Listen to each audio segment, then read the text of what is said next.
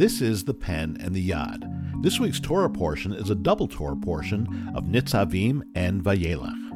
Rabbi Michael Siegel of Anshe Emet Synagogue in Chicago sits down with author Jonathan Eig and talks about Hayom, the power of today. Here's today's question. Do you keep a to-do list? In other words, when you get up in the morning, do you fill out a to-do list and do you check things off? Are you meticulous about that or you just take things as they come? I do not keep a to-do list. I'll occasionally jot a little post-it note with a reminder of things that I want to get done or things that I might, people I might forget to call.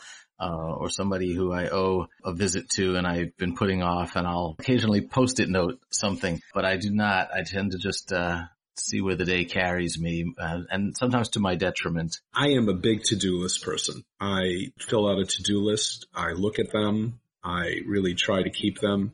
And yet I can't remember the last time that I did everything on my to-do list for a given day. Well, you have a much bigger list than I do. You have people counting on you every day. I'm just here alone in my cave with. Uh, well, that's that sounds a little inviting at this point in time. It's busy, but I find that if I don't have a to-do list, that I will be less less efficient with my time, and I'll accomplish less. So in a way, that to-do list is a constant conversation about today. Like, what am I doing today? And how can I make the most out of today? The word for today in Hebrew is hayom. And in our portion, Nitzavim Vayelech, which is actually a double portion, Moses is fixated on the word hayom.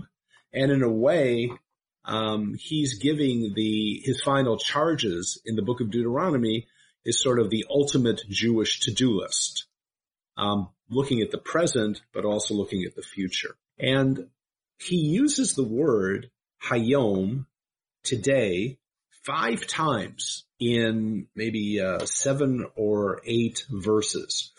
You stand here this day to the end that he may establish you this day as his people, just as I join upon you this day.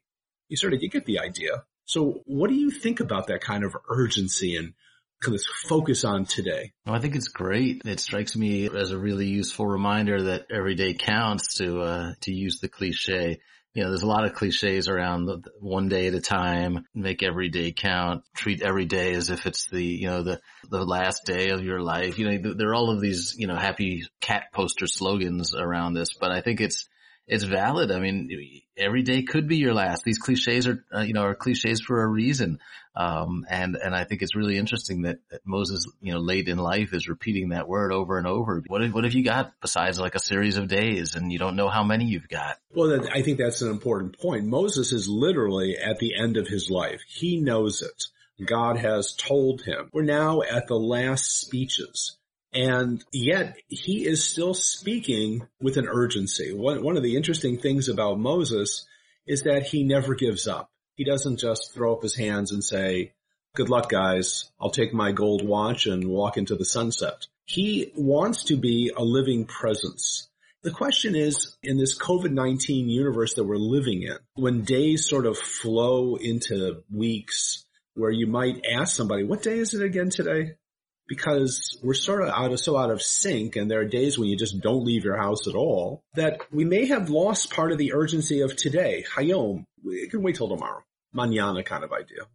Yeah, I'm even, you know, a lot of people are saying, well, I'm just going to wait till next year, right? Like this year is written off. Nothing good can happen this year. And all of the things that I look forward to doing are, have been canceled. So people are already saying, uh, well, let's just think about what we can do next year. And that's, uh, that, talk about not making your days count. You know, it's so hard right now. We're living in this such a strange time. I think we all feel like the sense of normalcy is gone. The ways that we mark the seasons, the ways that we mark our days. I haven't opened my Google calendar in months to see if I have anything scheduled. So it does tend to allow you to slip a little bit and to not value the days as much and just wish to get this over with. In a way, people are just kind of writing off the year And look, Rosh Hashanah is around the corner, and I have to tell you that 5780 is kind of good riddance. I mean, I'm really kind of happy that this is ending, and maybe we can get off to a better start. But at the same time, right outside our door, literally in Chicago, there are marches going on. There's violence taking place. There are lots of people saying, no, we need to see change today, not tomorrow. We're not waiting anymore. We're going forward. It's kind of this um, ironic moment when we're kind of sequestered in our homes, kind of dealing with time, and yet right outside there's urgency. There's urgency in the upcoming election. There's urgency as to how people are going to pay their bills and congressional bills that are going to help alleviate some of that economic suffering, which are stalled right now as of this of this podcast. So where's the urgency and is urgency a positive? Yeah, you know, I think you're right that some of this sense of being lost in time can be useful if it allows us to to sit back and to think a little bit about the world that we're trapped in and how we want to change it. I was really reflecting about the um, NBA recently and how the players shut down the league for several days in protest of the, the latest terrible police shooting in Kenosha. And it occurred to me that if those players had been going about their daily lives, traveling, trying to make time for their families between games, doing endless media interviews, playing basketball, they would not have had the time to reflect and to come together and to decide as a group that there was something more important than basketball to them. The fact that they were sequestered in this, in this bubble, they're not with their families, they don't have as much pressing on them they have time to sit together and talk about what's important. Um, I think all of that made the protest possible for them and really enlightened them in a way that they might not have been enlightened had they been busier. Huh. So this is ultimately kind of a time for more reflection as well. Time when we can actually use that opportunity to kind of think for a minute before we act and or think so we can act and understand the urgency of the moment. Absolutely. What is most important to me when the world is safe again and I can begin to travel? Where is it important for me to go? Uh, who is it important for me to see? What goals do I want to work on? How do I want to, you know, help to change the world? All of these things, um, when we're in these bubbles are issues that we can reflect on and so that when we are free to go about our lives again, uh, we can prioritize and we can, you know, make that to-do list that you've got, uh, that I, that I don't have. Mm-hmm. Well, in, in, a way, that's kind of what Moses is ultimately saying. Rashi, the great commentator, says that this teaches that Moses on the day of his death gathered together before God to bring them into the covenant. In other words, in rabbinic thought, Moses is talking about Hayom on the last day of his life. And there are rabbinic teachings that tell us that you should live your life as if this is your last day. What would you accomplish? And that is a sobering idea, but this COVID-19 has also sobered us. It's also made us think about what our priorities are. What matters today? What's going to matter tomorrow, right? That phone call that you've been putting off, that letter that you needed to write, that apology that needed to be given needs to be given today because life is so frenetic and destabilized. How do I know what's going to happen tomorrow? Yeah, and it's not just the um, the shutdown. It's not just the quarantine. It's also knowing that there's this invisible killer out there that, you know, you, someone in your home could already be carrying this. It's a scary, scary virus. And that makes you think also about what do you do if these are your last days? If it comes for me, am I ready? Those are hard things, but Rosh Hashanah is exactly when we should be. Thinking. Right. We think about those moments of real mortality. But I guess what I started to think about was part of the destabilization is that we have lost our relationship with time. Think about kids going back to school, right? This is something that's on your mind. It's on my mind. It's on everyone's mind.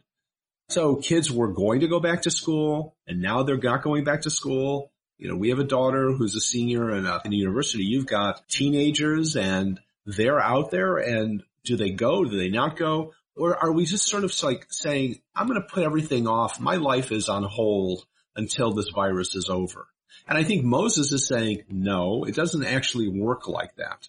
What can you do today? And how can I live with urgency today that's going to make a difference not only for today, but for tomorrow? Yeah, I think that's the, the real challenge. And, you know, it's hard enough to do it for yourself than to think about how you can help your, your children or your parents or your grandparents, um, find some day to day meaning and value. But they're really important questions because you, you can't do it alone. You have to try to reach out to other people and A, help them or, or B, um, engage with them and listen to them and see how they're doing and what they need. And it's harder when you do it at a distance. Right. How do I make today count is the ultimate question. And who do I make it count with? It's an interesting issue and it's an important issue.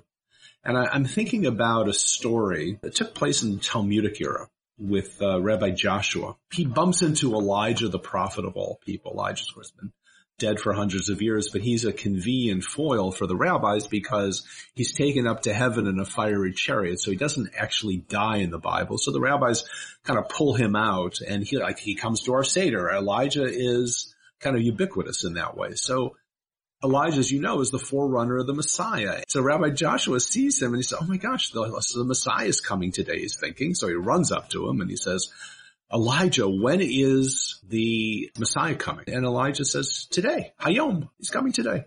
Rabbi Joshua is like, oh my God, where is he? He says, well, Elijah says, he's staying, you know, by the lepers. And if you remember the movie Ben-Hur, you understand that this is like a really scary place. And of all places where you would expect to see the Messiah, a leper colony is probably not one of them because leprosy was so fearful. But Rabbi Joshua says, I- am going to go see him. How will I know him? He says, well, he's the one who's wrapping and unwrapping his bandages every day. Evidently they would cover their skin with bandages, but after a while people would give up hope that things were going to change today and they would stop wrapping and unwrapping them. But the Messiah thinks that maybe he's going to get called today and therefore he's the one with all of his bandages wrapped tight. So Rabbi Joshua runs there. And he says, when are you coming? The Messiah says, Hayom, today. Says, oh, Rabbi Joshua now has verification. He runs to all of his friends, says, get ready. The Messiah is coming today. And he doesn't come. You know, nighttime comes. He wakes up in the morning and his friends are saying, nice going. Right. And really, that, that, that worked out well. Yeah. Got us all excited for nothing. And Rabbi Joshua's walking down the street and he's pretty dejected. And who does he bump into? But Elijah again. He says, Elijah, you lied to me. What are you talking about? He says, you told me the Messiah was coming today.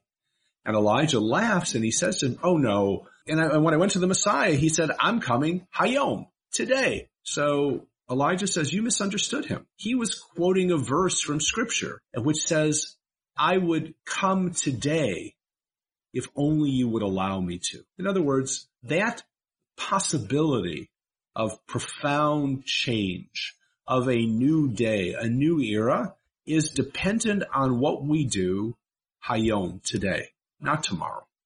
And I think it's a powerful, powerful idea, especially when we feel like we're living through the 10 plagues. Yeah, that's really powerful. And it, it, warns me, I think, against saying that I'll do it next year. You know, next year I'll be able to make up for all the things I'm missing. Next year I'll be able to dedicate myself. Next year I'll start exercising, right? All of that. You gotta do it today because today is all we have, right?